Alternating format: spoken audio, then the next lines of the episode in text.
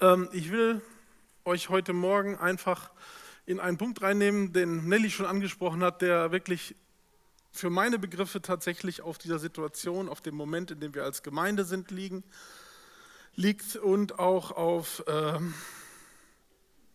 auf Nelly, denke ich, Johnny kann ich da bestimmt eins, eins dazu nehmen, auf Maggie und auf mir. Und ich will dem versuchen, einfach heute Morgen hier einen ganz kurzen Ausdruck zu geben. Ich teile das mit euch und äh, vielleicht macht ihr euch damit auch eins. Der Punkt, um den es geht, ist tatsächlich diese Geschichte von Mose und dem brennenden Dornbusch. Das ist der Spot, wo ich heute Morgen gerne kurz hinleuchten möchte in der Bibel. Ähm, ich glaube, so ganz kurz in den geschichtlichen Kontext.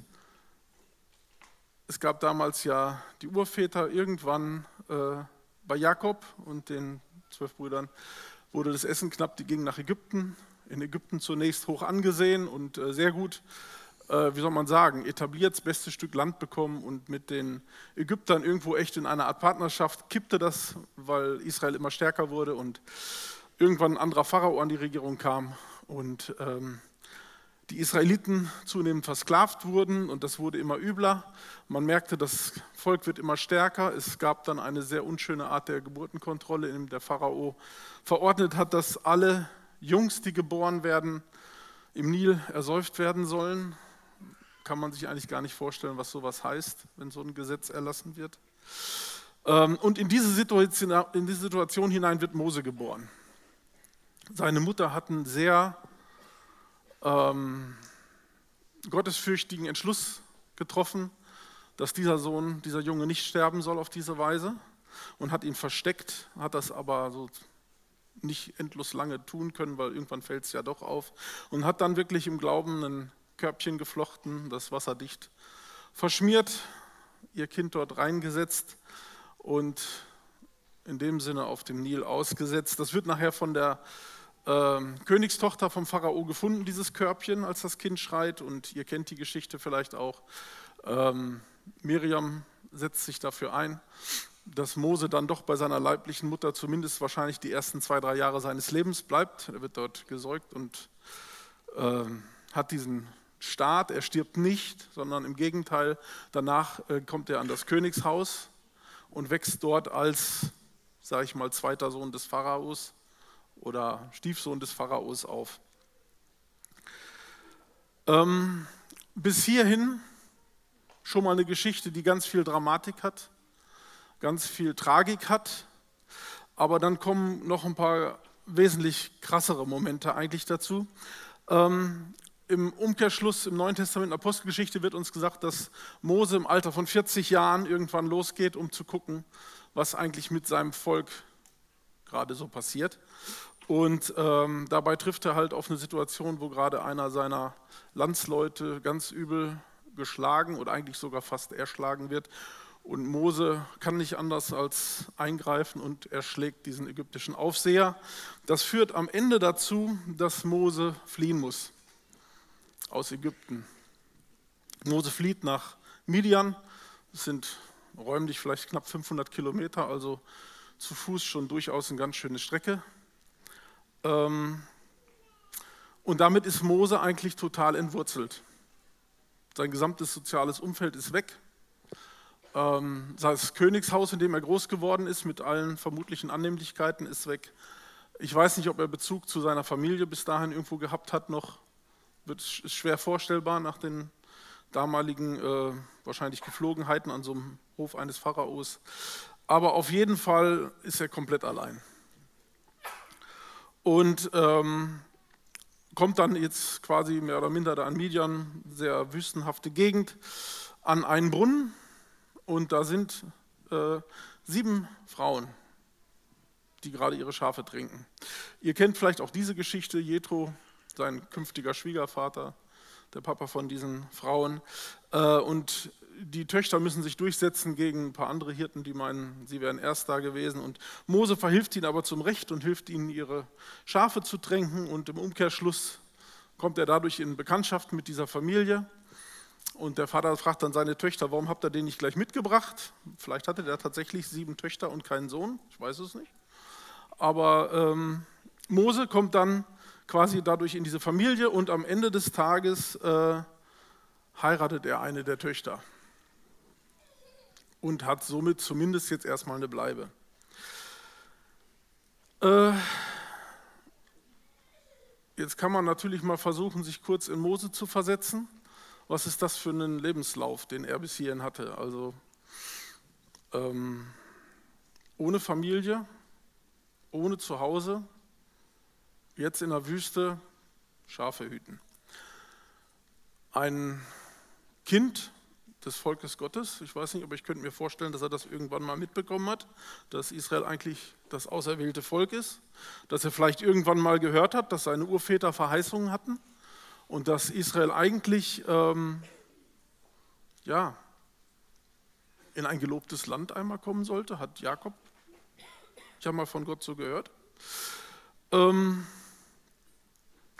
und jetzt kann man wieder zurückspringen. In der Apostelgeschichte wird uns nochmal verraten, dass es wieder 40 Jahre später ist, wo dieser Mose eben jetzt in der Wüste seine Schafe durch die sehr trockene, dürre Landschaft treibt, ähm, an dem Berg Horeb mehr oder minder dran vorbei. Also er geht wirklich, es ist in der totalen Einöde unterwegs.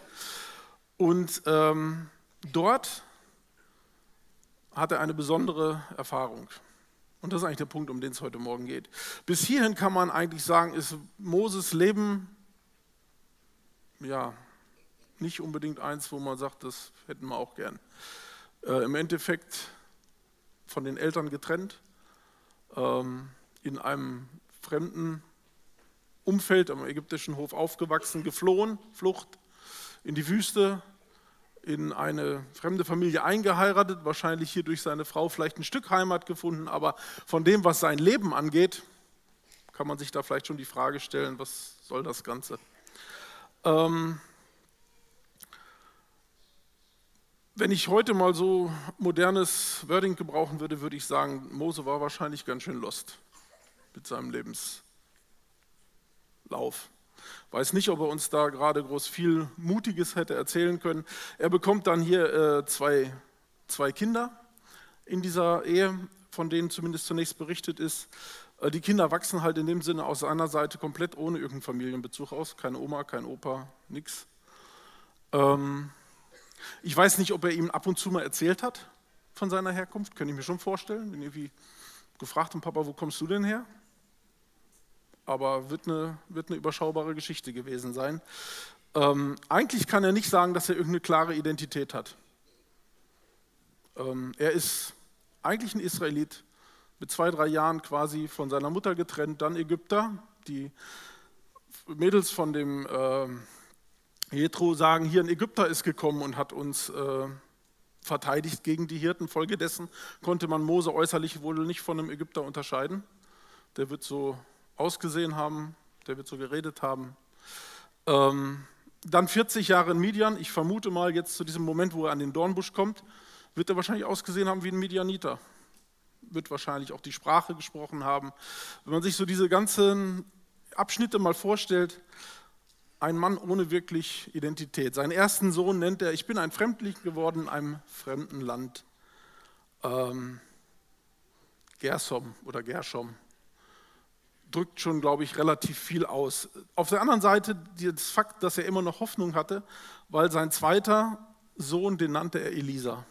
Gott ist meine Hilfe. Aber es drückt für mich viel Zerrissenheit aus, was er hier hat. Ich bin ein Fremdling in einem fremden Land und Gott ist meine Hilfe.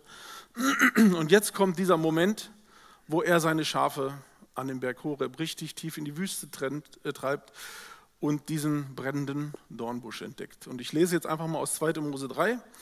Am Horeb erschien ihm der Hengel des Herrn in einer Feuerflamme, die aus einem Dornbusch loderte. Mose sah, dass der Busch brannte, aber von den Flammen nicht verzehrt wurde. Warum verbrennt dieser Dornbusch nicht? fragte sich Mose. Diese außergewöhnliche Entscheidung muss ich mir aus der Nähe ansehen. Und als der Herr sah, dass Mose sich diesem Feuer näherte, rief er aus dem Dornbusch ihm entgegen, Mose, Mose!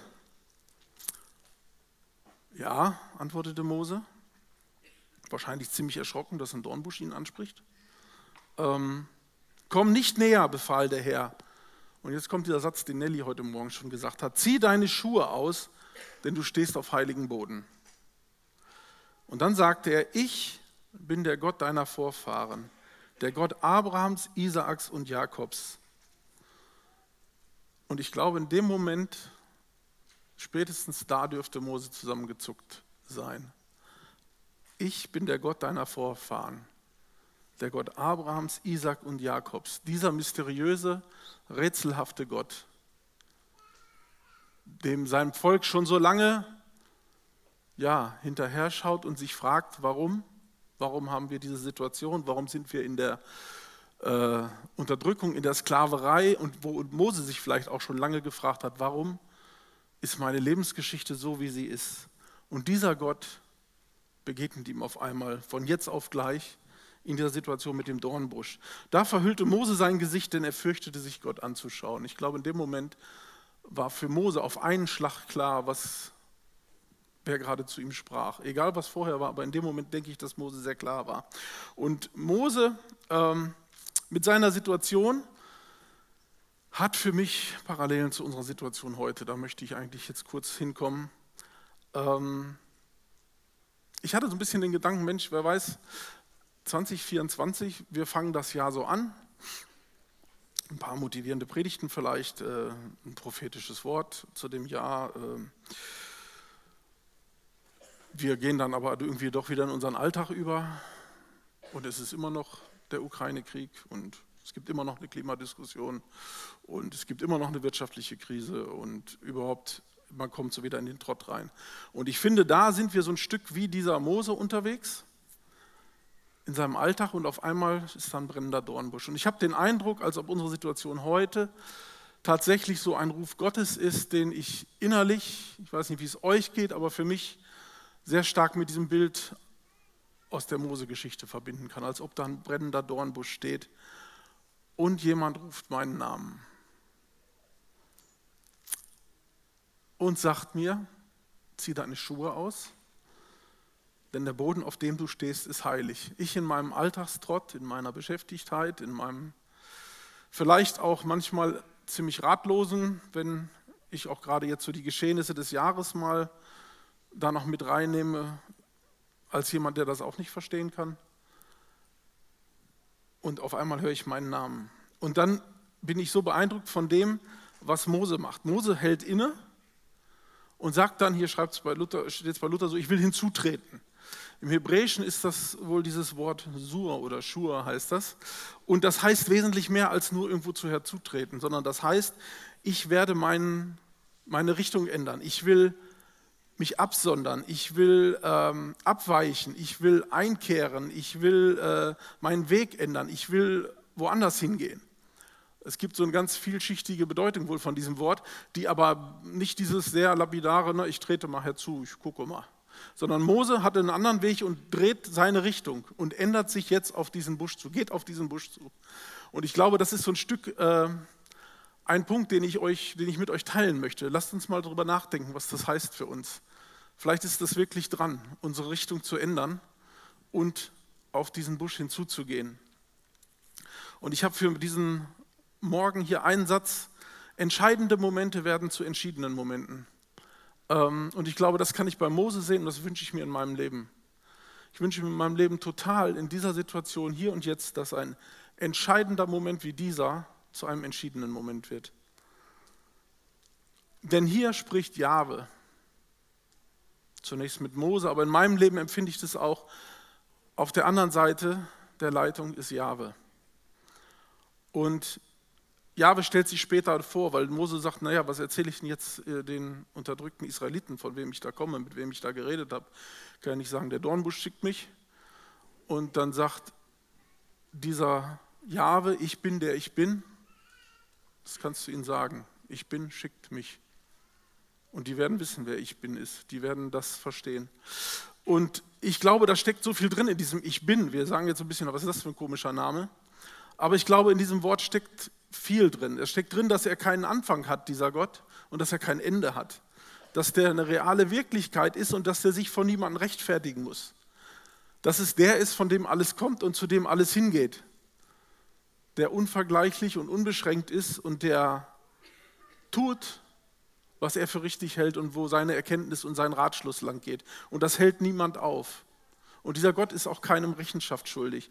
Und das sind so viele Dinge, die ich für mich auf einmal sehe und anfange in meinen Alltag umzusetzen. Und es zeigt mir ein Stück, was es heißt, Schuhe ausziehen.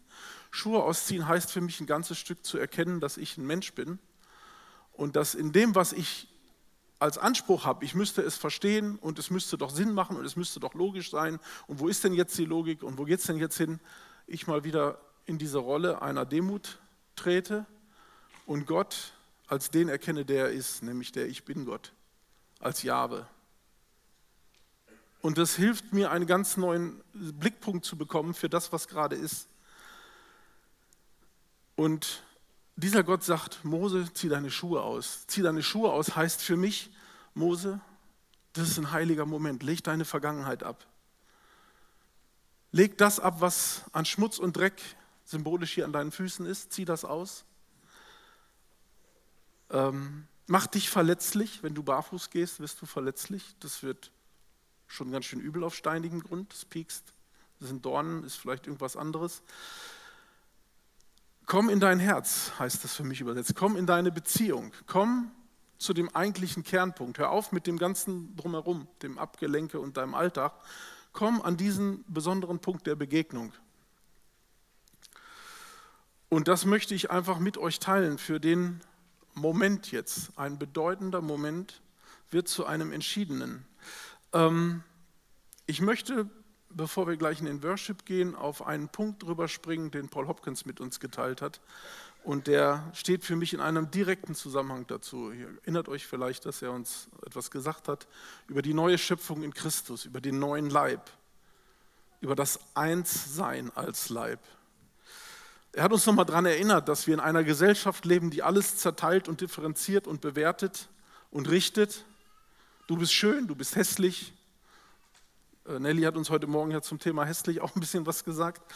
Du bist schlank, du bist dick, du bist erfolgreich und du bist erfolglos. Du bist mir nützlich, du bist mir unnütz. Ähm, du bist reich, du bist arm. Der eine ist gesund, der andere ist krank. Du bist politisch rechts, der andere ist links. Du Deutsch, der andere Ausländer. Es gibt so viel. Wir fangen an, alles auseinanderzuteilen. Und letztlich ist es, glaube ich, nur deshalb, weil wir das als Anspruch haben, dass wir unverändert so bleiben dürfen, wie wir sind. Darum fangen wir auf einmal an, so viele verschiedene einzelne Gruppen zu bauen. Weil dann muss ich ja nicht mehr an mir was ändern, dann darf ich ja so bleiben, wie ich bin. Aber das ist nicht das, was im Leib Christi ist. Das ist nicht das, was wir aus dem herauslesen können, was Paul uns hier unter anderem auch vorgestellt hat. Wenn Jesus sagt, das ist eine Gemeinde, ein Leib, eine neue Schöpfung. Das ist so wie Adam damals durch seinen Sündenfall alles mit zerteilt hat. So ist Jesus gekommen und hat alles wieder in eins gebracht, in eine neue Schöpfung gebracht. Und ähm, da möchte ich eigentlich mit euch kurz noch mal was lesen. Einmal aus dem Korinther eine Stelle, Korinther 12. So wie unser Leib aus vielen Gliedern besteht und diese Glieder, Glieder ein Leib bilden, so ist es auch bei Christus. Sein Leib, die Gemeinde, besteht aus vielen Gliedern, ist aber doch am Ende ein Leib einziger Leib. Und ich kann die Worship-Band vielleicht schon mal bitten, nach vorne zu kommen. Ähm, ich möchte mit einem Punkt schließen, der mir heute Morgen nochmal sehr, sehr massiv durch den Kopf ging. Dieser Leib, der bedingt auf der einen Seite, dass du mein Bruder, meine Schwester bist, aber der bedingt auch, dass Christus das Haupt ist. Und dieses Haupt ist nicht irgendwo separat von dem Leib und der Leib ist eine so eine galertartige Masse, die da rumschwabbert und wartet, bis mal irgendwas passiert, sondern dieser Leib ist eine Einheit mit Christus.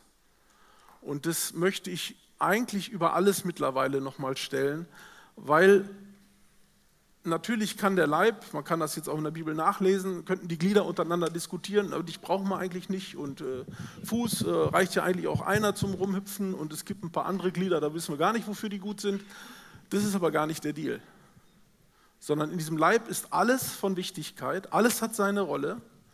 Wir müssen uns nicht zerteilen und jeder beansprucht für sich, warum es ihn gerade so geben muss, wie er ist, sondern wir dürfen alle miteinander sein unter dem Aspekt, verändert zu werden ich glaube, die Situation, in der wir sind, ist gerade eine, wo wir massiv diesen, diesen Begriff Einheit neu lernen, kann ich das so sagen vielleicht? Ich glaube, dass es eine nie dagewesene ähm, Fokussierung auf den Punkt gibt, gerade jetzt. eins, ganz neu zu werden, ganz neu zu begreifen, zu erkennen, neue Schöpfung in Christus eins. Christus ist das Haupt. Ähm, und ich möchte das am Schluss sagen, dieser Leib hat ein Erbe. Mose hat vielleicht lange nicht kapiert, wo sein Erbe war. Und dieser heilige Moment hat ihn ganz neu genau in seine Berufung gebracht. Genau in den Punkt, wo er nach 80 Jahren derjenige wurde, der Israel aus der Gefangenschaft führen sollte. Und ich gebe euch das einfach jetzt mal im Glauben und prophetisch mit. Ich glaube, wir stehen an einem Moment, an einer Schwelle, wo es darum geht, dass wir unser Erbe antreten. Ich weiß nicht, ob ihr das so im Hinterkopf oder im vorderen Kopf habt oder irgendwie vor Augen habt, aber das Erbe der Elia-Gemeinde, der Geist Elias ist die Wiederherstellung aller Dinge. Und ich komme nicht raus aus der Nummer, ich komme nicht weg von dem Punkt, dass ich glaube, wir stehen gerade auf heiligen Boden. Ich hoffe, ihr könnt ein Stück mit mir einfach mitgehen, euch eins machen damit. Diese, diese Situation trägt was ganz Besonderes gerade. Und ich möchte euch einfach ermutigen, euch darauf einzulassen. Nicht eine Gleichmacherei, müssen nicht alle dasselbe anziehen, das gleiche denken und das gleiche sprechen. Jeder darf sein, wie er ist, aber wir sind ein Leib und wir haben ein Haupt. Und ich würde euch einfach an, einladen, wenn ihr das möchtet. Ich weiß nicht, ob ihr die Freiheit habt. Aber das, was wir den ganzen Tag heute Morgen schon sagen, das möchte ich einfach mal tun. Ich möchte meine Schuhe ausziehen. Und ich möchte euch sowieso beten, gleich aufzustehen für den Worship. Und wer das möchte, der darf das ruhig machen. Äh, seine Schuhe ausziehen und herzutreten. Von dem bestehenden Weg abweichen zu diesem Dornbusch hinzutreten, weil da ist Gott, der gerecht macht. Du musst nicht deine Schönheit und deine Sauberkeit irgendwie anderen Leuten versuchen vorzuführen, weil die gar nicht da ist. In dem Sinne aus dir, in Christus ist sie da. Und in diesem Bewusstsein, dass du in Christus reingemacht bist, lade ich euch einfach ein, nach vorne zu kommen. Wie gesagt, es ist euch freigestellt, ob ihr das barfuß tut oder mit Schuhen, aber der Schwerpunkt heute Morgen ist tatsächlich, diesen Jahwe Gott zu begegnen und ihn anzubeten.